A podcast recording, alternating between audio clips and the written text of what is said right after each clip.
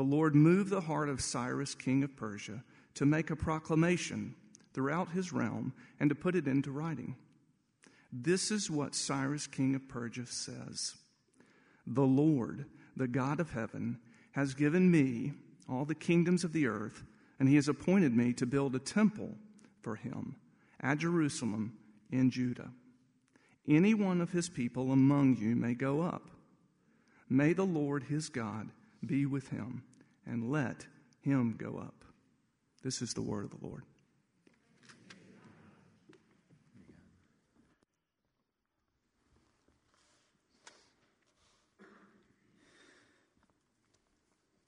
Um, feeling a little under the weather today, so I'm going to do my best to um, speak loud enough for you to hear me.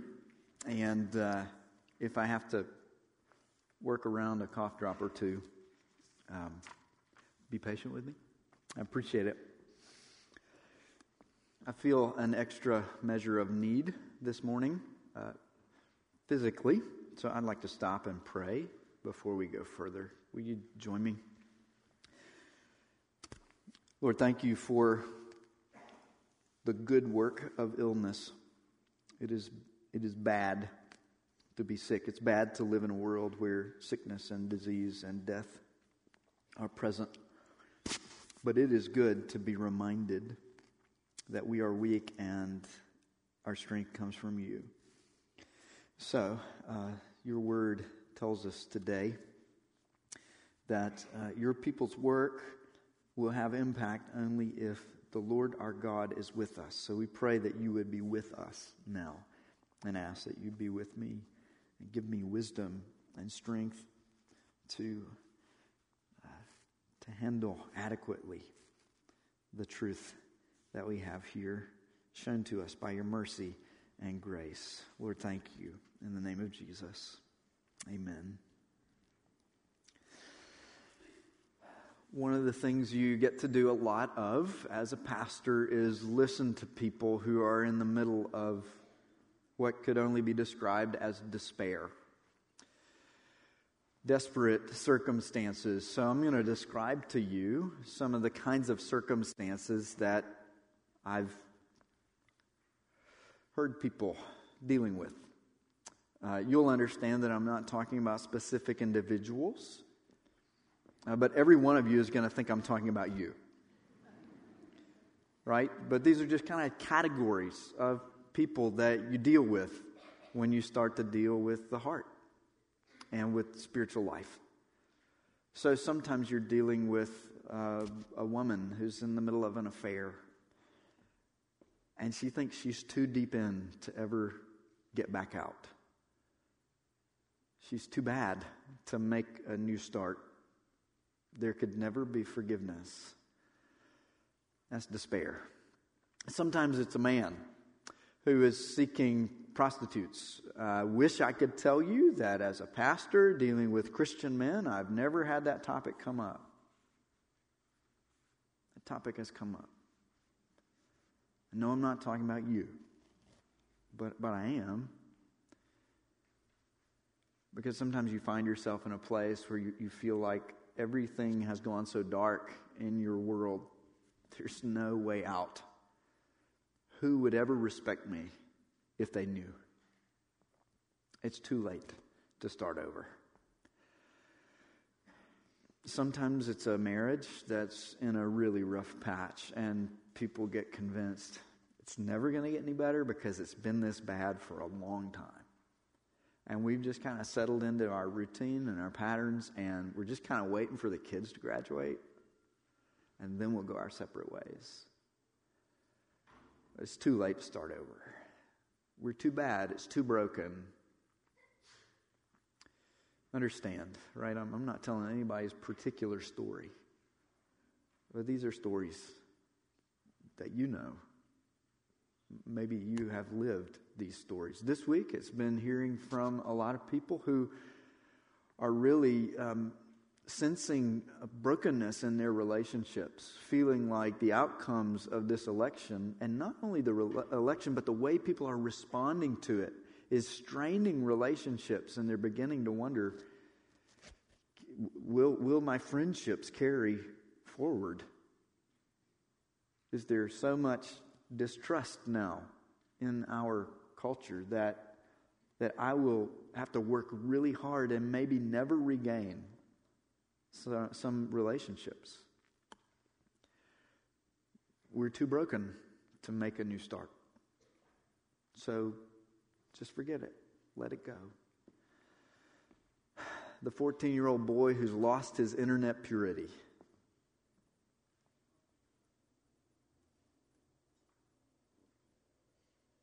Is there any point in fighting that fight? I'm going to be surrounded by this every day of my life until I die.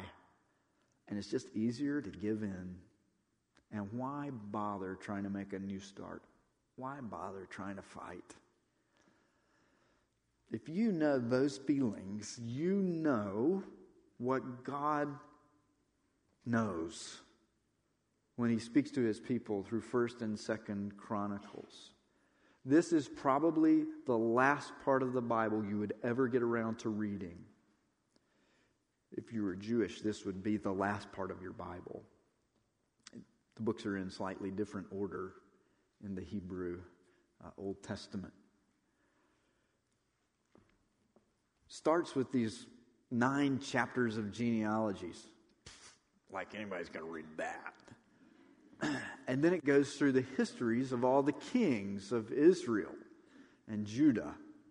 Like anybody's going to read that, because that's what First and Second Kings is about. Why would we bother? Here's why we would bother. First and Second Kings were written to people whose hearts were still hard, who needed to hear God say to them, if you stay on this path, it will end badly. Turn around now, before it is too late. So First and Second Kings gives you all the, the backstory, the underbelly, the faithlessness of God and his people. First and Second Chronicles is written to people who are just brokenhearted. They do not need to be convinced that they need to repent. They get it.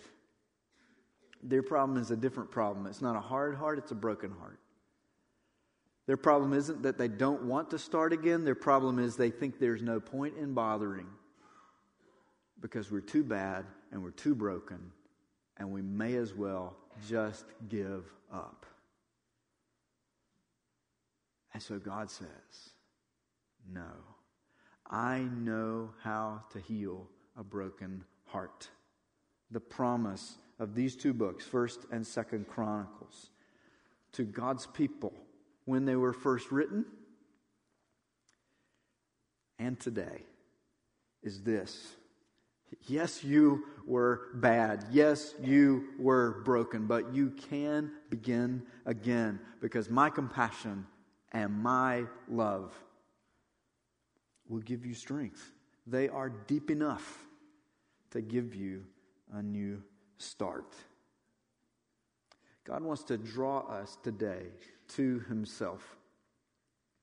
And he wants to draw us to himself through his love and compassion by showing us a picture of his love and compassion so deep that we would be drawn to him. And as we're drawn to him, two things begin to happen. One is our commitment to him is renewed. We'll call that repentance. We begin to say, Lord, our commitment to you has wavered. It has faltered. We have been double-minded. We now commit ourselves fully to you. Grieving the past, but looking to the future and renewing our commitment to you and you alone. His love and compassion draw us to him and renews our commitment. It also renews our sense of purpose. Lord, you put us here for a reason, and we can make a new start and carry forward your calling for us. That's renewal. Repentance and renewal start to happen when God draws us to himself through his love and compassion. Let's see how that happens, even though you think it's impossible. Yeah, right. Good luck finding God's love and compassion at the end of Second Chronicles. It's there. Let's listen again, a little more closely. Listen. God said in verse fifteen, He's speaking to us through His Word. He says this, "The Lord, the God of their fathers, sent word to them through His messengers again and again." Why did He do it? Because He had pity on His people and on His dwelling place.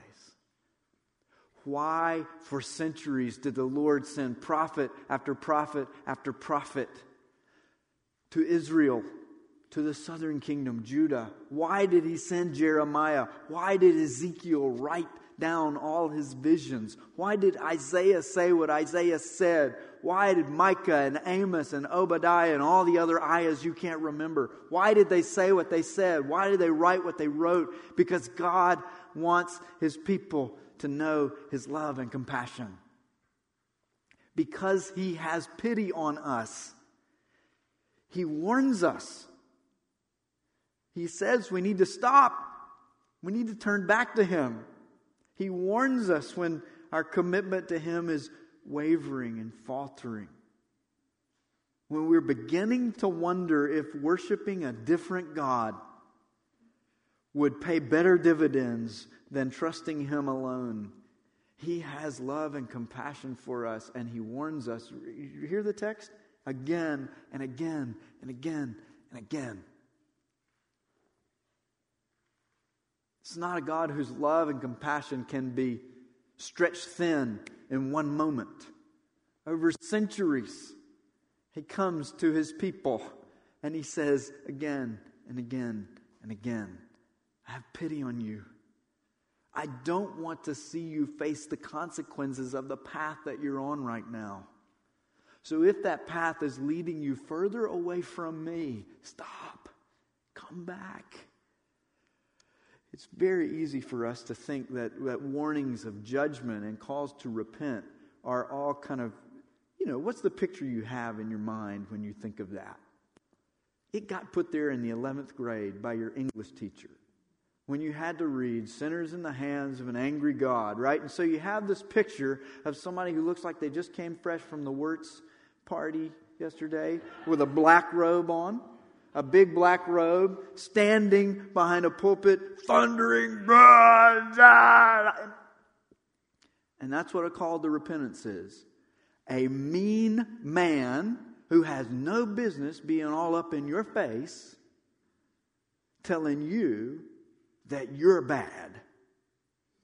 Listen to what God says. I send My prophets to sound those words of warning, because I have great pity on My people and on My dwelling place. Now, under Jesus, people and dwelling place have become the same. We are the temple of God. We are His dwelling place. So how much more the God who in the Old Testament had pity on His people and His dwelling place will now have pity on us, because the two have become one. When He warns us of the consequences of stepping outside His design for human life, He's not being angry man in black robe, sticking His nose in your business. He is being a loving, faithful God. Now, we have to ask a question. We're talking about God's compassion and love. The word used here in the N I V translation of verse fifteen is pity. How is that consistent with what verse sixteen says about God's wrath? God's people over centuries mocked His messengers, despised His words, and scoffed at His prophets until the wrath of the Lord was aroused against His people and there was no remedy. Many of you know the verse from Second Chronicles chapter seven that says, if My people will turn to Me and they'll pray and they'll seek My face and they'll repent, I will heal their land. The word for remedy here is the same family as that promise about healing. the text is telling us there came a point in the history of God's people when even seeking his face in repentance was not something they wanted to do. And so the one path that could lead to healing, to remedy, was closed. And God displayed his wrath by raising up the Babylonian Empire to take his people captive. How is wrath consistent with a God who's full of compassion and love? Can I give you the easy answer? It's not. I'm done. That's the easy answer. The easy way out of this is to go, yeah, see, I told you. God of wrath, God of love in the New Testament, God of wrath in the Old Testament, inconsistent, I'm not going to be a Christian. That is the easy way out. As though you're the first person who ever thought of that. Right? People have been thinking that since there have been people. We're not the first ones to see this tension. So let's not take the easy way out and just conclude that, oh, there's no way to square these things and give up. Let's press in a little deeper. One thing we want to do is uh, to recognize what Scripture actually says. I read an article yesterday by a person who was uh, kind of responding to the election that just uh, passed and and um, kind of chiding Uh, those of us in our culture who are too quick to judge others. And they said, as part of the article, my God doesn't tolerate judgment. Now, the, the writer of this article didn't give any evidence for to, to back up that claim. They said they know the Bible and have studied it longer than most people because they grew up going to a religious school. But they didn't give any evidence from the Bible to back up the claim that that the God of the Bible doesn't show judgment.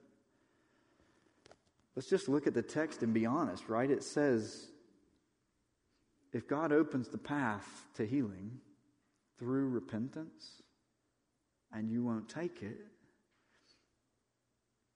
then the only path forward is wrath. That's what his word actually says. I'm not saying that because I'm a mean person. I don't have a black robe. That's how you know I'm not mean. I'm not saying that because it's easy to say. I mean, we live in a culture that's, that wants to get rid of all the claims that God is wrathful. So my job would be a lot easier if I could ignore this part of the Bible. Here's the problem I have with that. I love Jesus more than everything else in the world put together. And I want every person I know to love Jesus more than everything else put together. And Jesus spent a lot of time using the whole Old Testament to show people what it said about him. In Luke chapter twenty-four, verse twenty-seven, it says that after he was raised from the dead, he opened the eyes of his disciples who weren't understanding things clearly. And he showed them from Moses and all the scriptures what it said about him.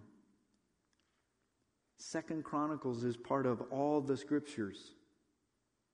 So even what God's word has to say about his wrath can point us to Jesus. That's why I can't throw out this little detail.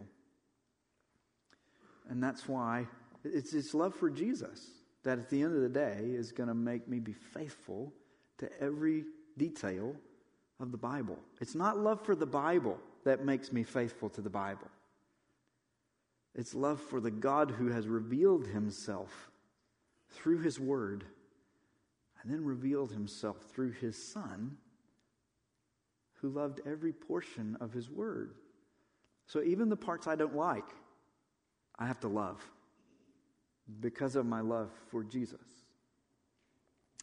So, now the article I read yesterday um, went on to condemn, and rightly so, all kinds of human sin against other people. It was condemning racism and hatred for women and hatred of foreigners and strangers and people who just aren't like us. The fancy word for that is xenophobia. It's getting tossed around a lot these days. And it is right for us to stand up and condemn those things. What we want to see, though, is that in the context of saying, my God is not a God of judgment, this author turned around and passed judgment on a lot of people. Why? Because we know we live in a universe where some judgment is necessary in order to protect those who are at risk. God's wrath works that way. Sometimes in order to show compassion to one group, God has to warn another group of wrath that is coming if they will not cease and turn to Him. So sometimes, in a strange way, while we're trying to get rid of God's wrath, what we're actually doing is undermining compassion. If God has no wrath to show against racism, then why don't we just engage in racism? Because God does have wrath to show against racism. And the way He encourages those who are victims of racism or who fear that they might become victims of racism. One of the ways He encourages us when we're on the wrong side of evil is by saying, but the day is coming when I will hold all that evil to account. So wrath is not an easy thing to think about. It's not a pleasant thing to talk about. It is something that God talks about. One of the reasons He talks about it is because He wants to He wants to speak protection and comfort over those who are mistreated. And He has pity and wants to warn those who are doing the mistreating before it's too late. One other word about God's wrath. Romans chapter three, verse twenty-five says an incredible thing. It says that God offered Jesus as a sacrifice to atone for our sins.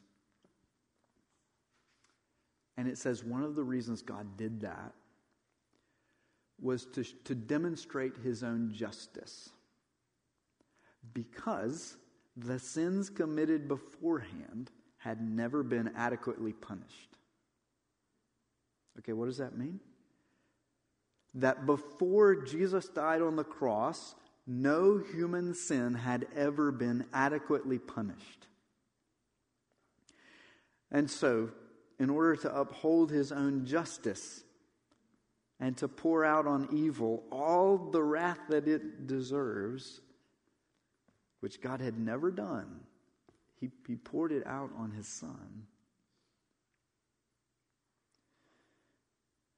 Let's think about that for a moment. That means that the exile, as awful as it was, is described here in terms of captivity and people dying, young men being killed with the sword in the sanctuary of the temple, the treasures of a culture being looted and hauled to the capital city of another empire, the temple set fire. Imagine the weeping and the mourning that God's people were experiencing as they saw these events unfold. And imagine standing there and thinking, even this is not everything that the wickedness in our hearts deserves. We had never seen what human wickedness deserves until we had seen the Son of God pay a price He did not owe. The place where God's wrath is poured out in all its infinite depth is the cross of Jesus. And that is the place where God's love is shown in all its infinite depth. If we want to remove from Scripture a God who demonstrates wrath, then we are also removing from Scripture a Savior who demonstrates love by absorbing that wrath in his own body and soul. How do these things help us to make a new beginning? How does it help us to make a new beginning to hear that our God is full of pity and love and compassion? How does it help us to hear that when Israel was brokenhearted back in the land because Cyrus had set them free, and they were weeping because the, the former glory of the temple would never be found again? It helps us to know that God didn't kick them while they were down, right? That he didn't show up, send another prophet to remind them of every scandalous thing every one of their rulers ever did. Instead, he gives them First and Second Chronicles. Let me tell you the story of your people. Let me tell you the story of King David. Let me tell you all the great things he did. We know he did some awful things. You can read about that in First and Second Kings. I'm not going to tell that story today, because this is the day of First and Second Chronicles. This is a day for a new start. A God whose heart is so full of love and compassion that when it's when it's time to begin again, he emphasizes the good news.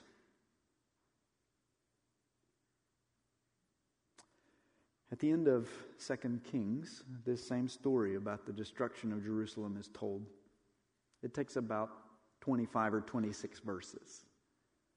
Here in Second Chronicles, it takes four verses. And then God starts to pile on the hope. Need to make a second start? Is, is, is your marriage the one that's stuck on a downward spiral? Are, are, are you the one who's seeking out prostitutes? Are, are you, am I the one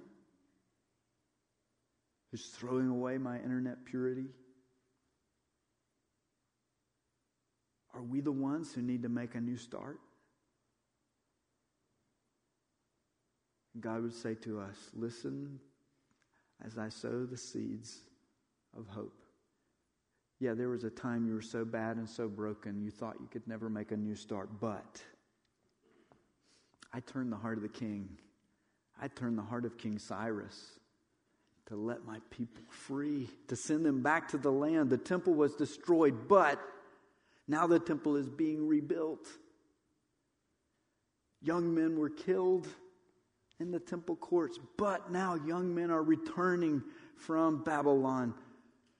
We will make a new beginning. There's a lot of sadness in our story. There are a lot of awful things in my past, in your past, in our past as a people and as a congregation.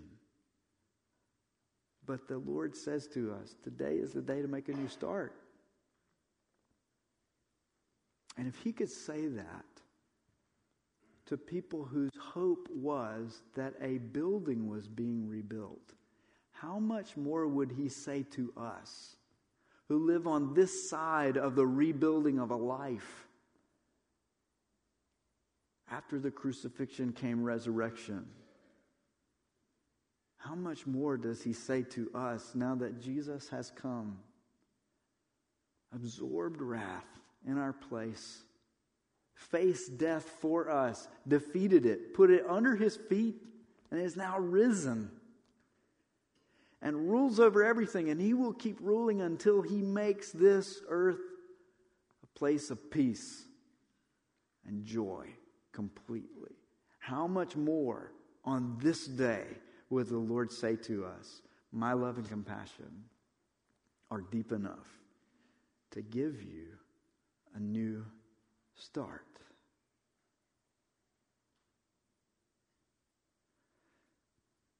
I met a young man one time. I tell a particular story. He had been mistreating his wife, I'll put it that way. The elders of his church had discovered this and had confronted him about it. He was slow to repent. And so they said to him, in order to get your attention, we, we're going to ask you to refrain from receiving the Lord's Supper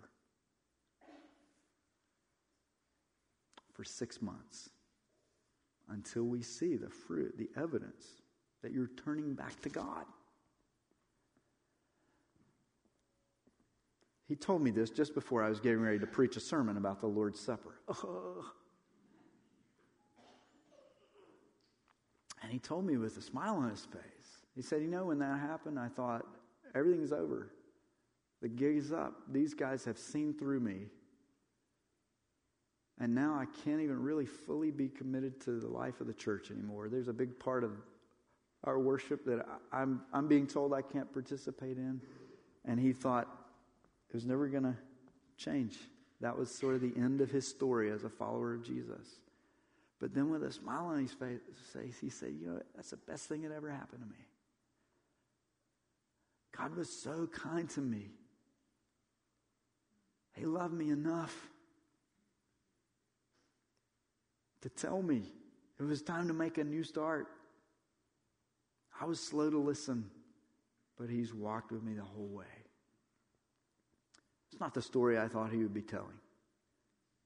We celebrated the Lord's Supper that night. We were on a retreat. He didn't participate. He sat there with a smile on his face, as he knew. He thought he was too bad and too broken to make a new start. But his God had not given up on him.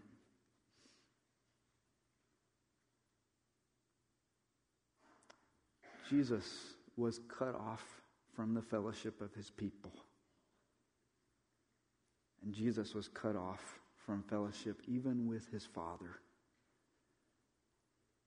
If there are times when God needs to speak to us and warn us that we might be cut off, he's, he's saying, my Son has already been there. He has already done that.